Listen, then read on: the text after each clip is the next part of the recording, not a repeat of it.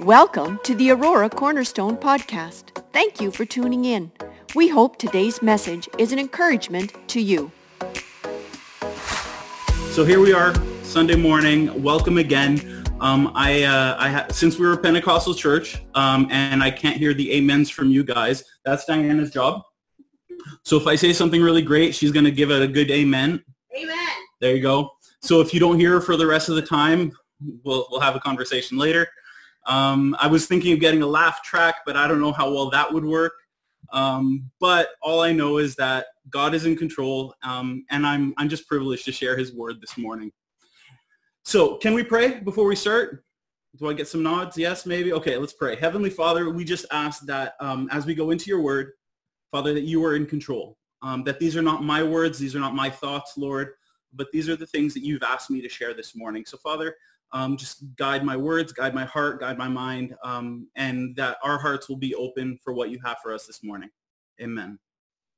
So um, as everything's been happening, we're all connected a lot more with social media, Instagram, um, whatever that looks like. And there was a post about about a week ago, week and a half ago, on one of our uh, community groups, on one of our Newmarket groups, um, and somebody um, just put a post. It was a photo, just giving glory to God um, in the challenging times. And I saw that and I was encouraged.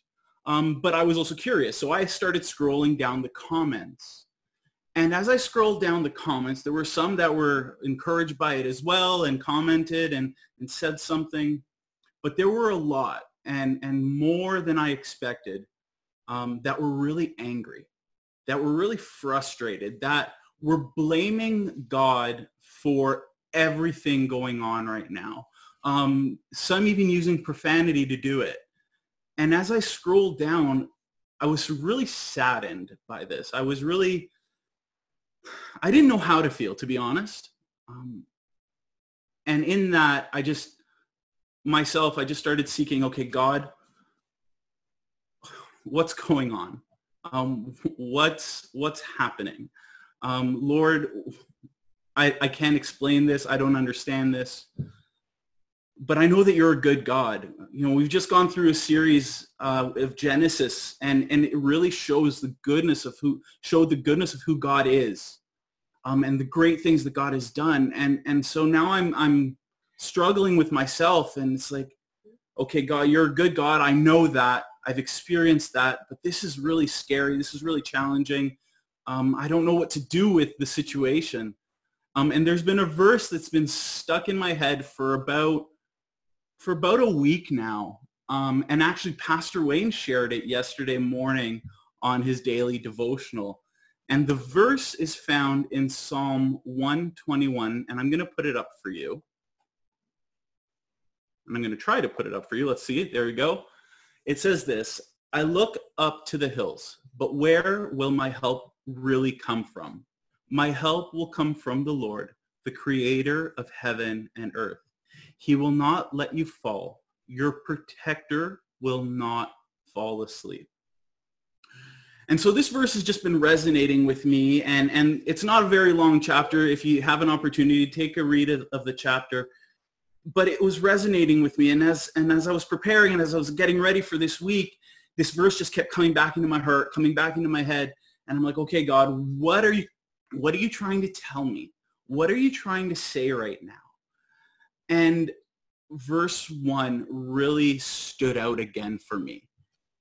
And it stood out because this is what the world is doing right now. They're looking around and they're saying, where does my help come from? They are frustrated. They are, they don't know what's going on. And they're saying, where is my help?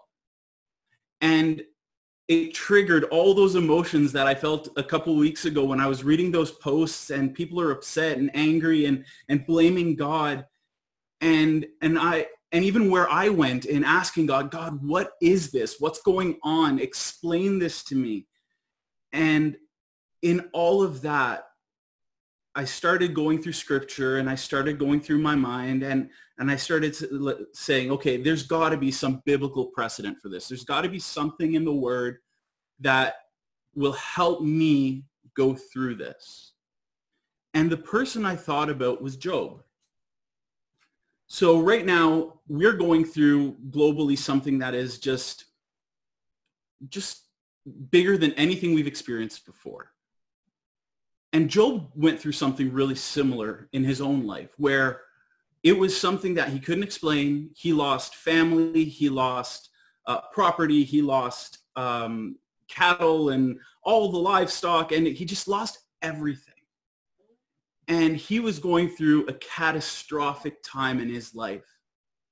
And as Job goes through this, and Job is trying to make sense of it, he, I, I kind of find that he was in the same position I was. He was like, okay, God, what's going on? Like, I don't understand this. I don't get this. This doesn't make sense to me. He has three of his friends come along and they're trying to figure it out with him. And there's really nothing, nothing that makes sense in all of it. But they're still trying to make sense of it. They're still trying to figure out, okay, what is this? And it gets to a point, and, and I just, I stopped on it for a little while, where at the end of Job, so basically chapters 38 to 41, there is this response from God.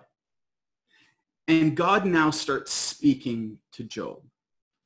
And it's really interesting what God does with Job. He doesn't explain to him why. He doesn't tell him this is what's happening behind the scenes he really just starts challenging Job.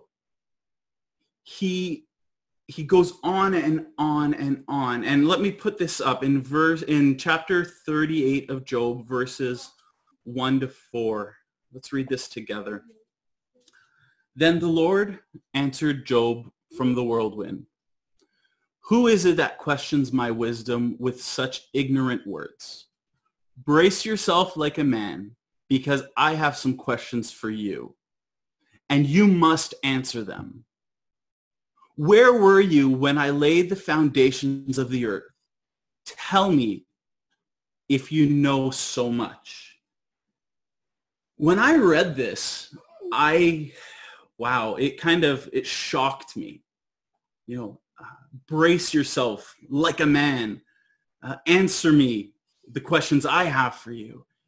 And then God goes and in three chapters, he just starts telling Job about the things that God does, about how good God is.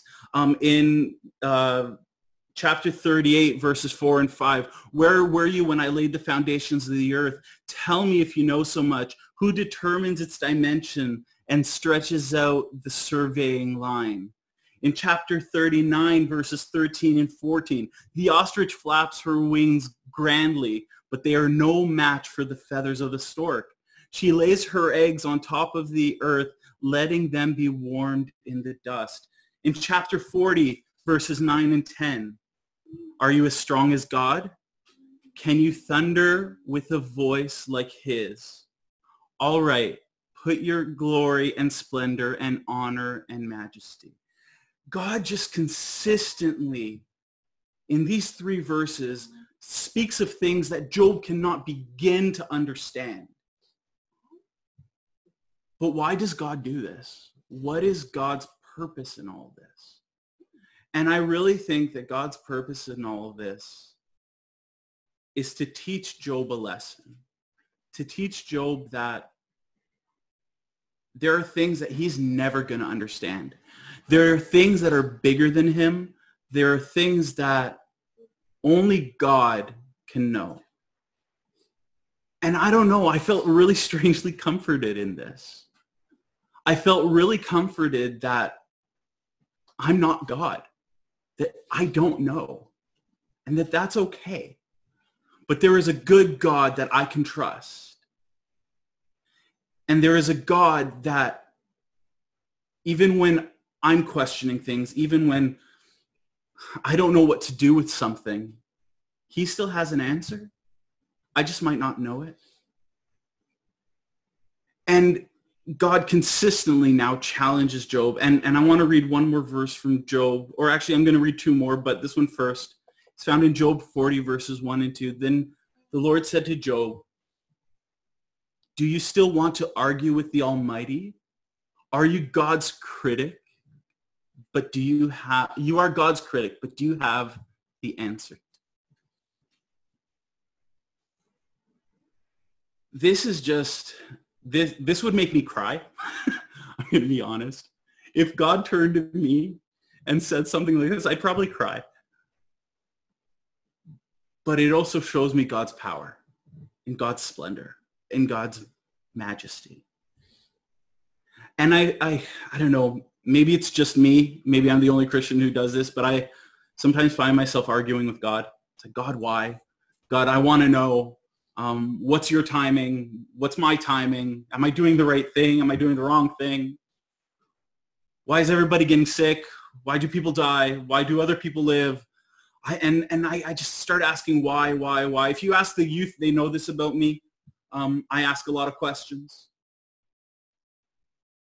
But I always know where to find the answer, and that's in God. And you see, when I was when I was bothered and perturbed by the comments I saw last week of people being upset at God and being angry and even being profane towards God, I understood something else. That they're angry at God because they just don't know who he is. They don't know the majesty and the greatness of the God I serve. They don't know how much God has done in my life, so they can't experience the same thing I have. They haven't allowed God to work in theirs, but they have an opinion about him. And Job also comes to this conclusion, and his response to God, it, it kind of broke me a little bit as well. And this is what he says. Then Job replied to the Lord, I know that you can do, I know that you can do anything and no one can stop you. You asked, who is it that questions my wisdom with such ignorance? It is I. And I was talking about things I knew nothing about, things far too wonderful for me. Job had lost so much. Job was broken. Job didn't know what to do. But still, he says to God that the things he was talking about are things that are far too wonderful for him. See, Job knew God. Job walked with God. And Job knew that God was in control, even though all around him there was hardship even though what had happened to Job was really unprecedented. And that's a word that's been used a lot today. But Job understood that the God he served has done way too much in his life to abandon him. I was asked um, a few weeks ago, um, what is it that led me to follow Christ? I'm going to share this. Um, I was about 18 years old I'd grew, grown up in church, but for the last three years, before, well, before I was 18, um, I had kind of walked away from God and, and I'd been frustrated and living a life that didn't honor God. And I was, it was about two in the morning. I'm sitting in my car at a dead end street. There's nobody around me. And I, and I remember arguing with myself. I remember arguing with myself because I was trying to decide whether I was going to live a life for God or I was just going to walk away. Um, because it was at a point in my life where I had to choose. And as I sat there and I thought of everything that the world could offer me, it seemed pretty good. Um, pleasures of the world, things of this world. I could do whatever I wanted. There was no accountability. It actually, it felt like it felt like I was just a kid and my parents had walked away and I could do anything I wanted. That's that's what the world felt like to me. Like that's what it offered. And I made a pros and cons list, you know, what's good in the world. Um, and then what's good with God. And I started remembering, I reminded myself of God's promises. I reminded myself of his word.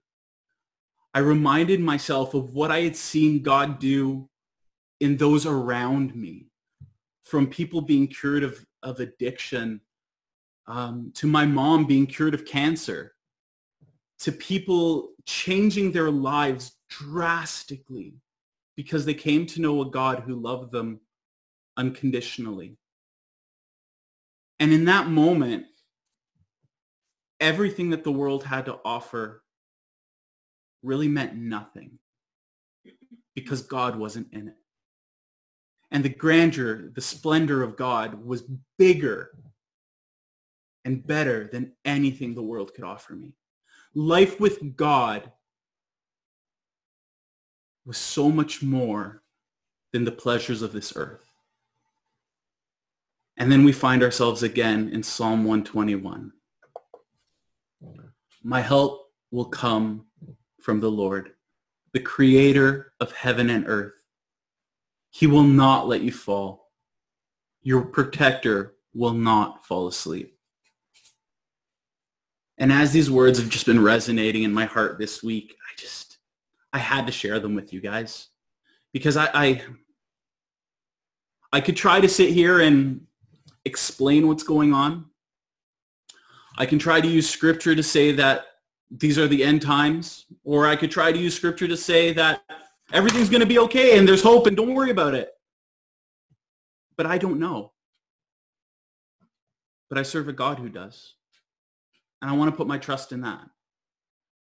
I want to put my faith in a God who has things under control, in the God who has things under control. Because I know if I do that, he's got me. It's okay.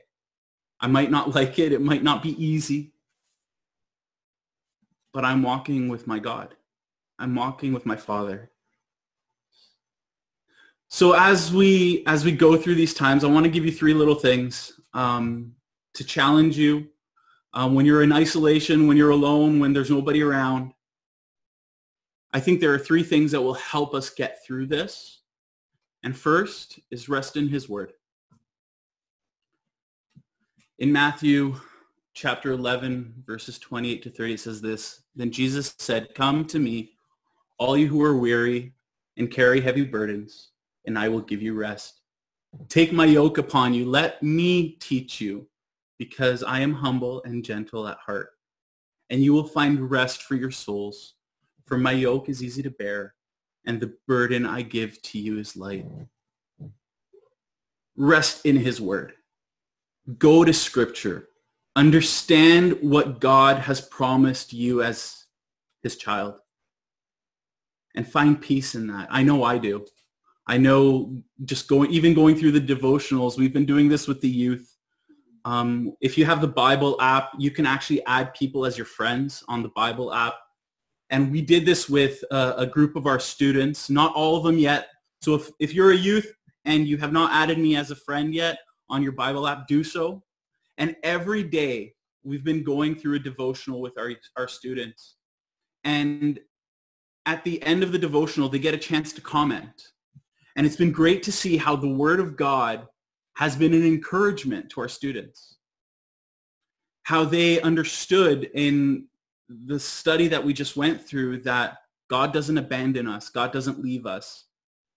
Even though right now it's challenging, God is still with us. So rest in his word. Spend time listening to what God has to say. Secondly, stay covered in prayer. Philippians chapter 4, verses 6 and 7 say this. Don't worry about anything. Instead, pray about everything. Tell God what you need and thank him for all he has done then you will experience God's peace, which, which exceeds anything we can understand. His peace will guard your hearts and minds as you live in Christ Jesus. Go to him with everything and thank him for all he has done. Just like Job said, I don't understand the wondrous things you're doing, even though they were really challenging. He just went to God and said, thank you. I get it. You're bigger than me. You've got this. And lastly, I want to challenge you to just focus on him. Our worship is huge. And Psalm 19 says this, the heavens proclaim the glory of God. The skies display his craftsmanship. Day after day, they continue to speak. Night after night, they make him known. Church, I challenge you to go just spend some time in worship. Just spend some time exalting him. Uh, earlier, earlier this week, I think it was, BJ shared a song with us. Um, and it was it was a great song and i just found myself for the rest of the week just sitting and going into just times of worship. Because when everything is dark around us if we lift our voices and exalt our god it changes. It changes our heart. Um, it changes what we're thinking about. Because god now is the one who is getting the glory. If the heavens proclaim his glory if the skies display his craftsmanship, can't we lift our voices and exalt him? Can't we understand that life is better with Jesus? Life is better because of Jesus. So church, there is hope. There is God's promises and there is his help because my help comes from the Lord. Where does your help come from? Are you relying on things of this world? Are you relying on the knowledge of this world? Or are you relying on the grace of our God? Are you relying on who he is and what he has done? Can you remind yourself of where God has brought you from and where he has taken you to? And if you're like me, God took me from some dark places. He took me from, from a lot of hurt and he made me new again. So I can trust him. I can put my hope in him. I don't have to second guess if he is a good God because I've experienced that in my life. Let's close with prayer. Heavenly Father, I just, again, I thank you for who you are. Um, I thank you that your word is a comfort to my heart, is a comfort to my mind. And Lord, in, in times that are really challenging, in times that are just hectic, in times where we don't even get to see each other, meet together, you are still here. You are still with us. You are still in control.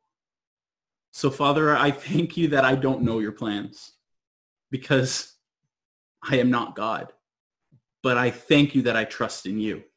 I thank you that I can rely on you. I thank you that in everything you've got me covered. So Father, I just, I put my trust in you. I rest in your word. I want to stay connected with you in, in, in my prayer. And Lord, I just want to exalt you in my worship because you are where my help comes from. So Father, I thank you again. Amen. Thanks for listening to the Aurora Cornerstone podcast. Remember to subscribe. For more information about our church and our ministries, visit auroracornerstone.ca.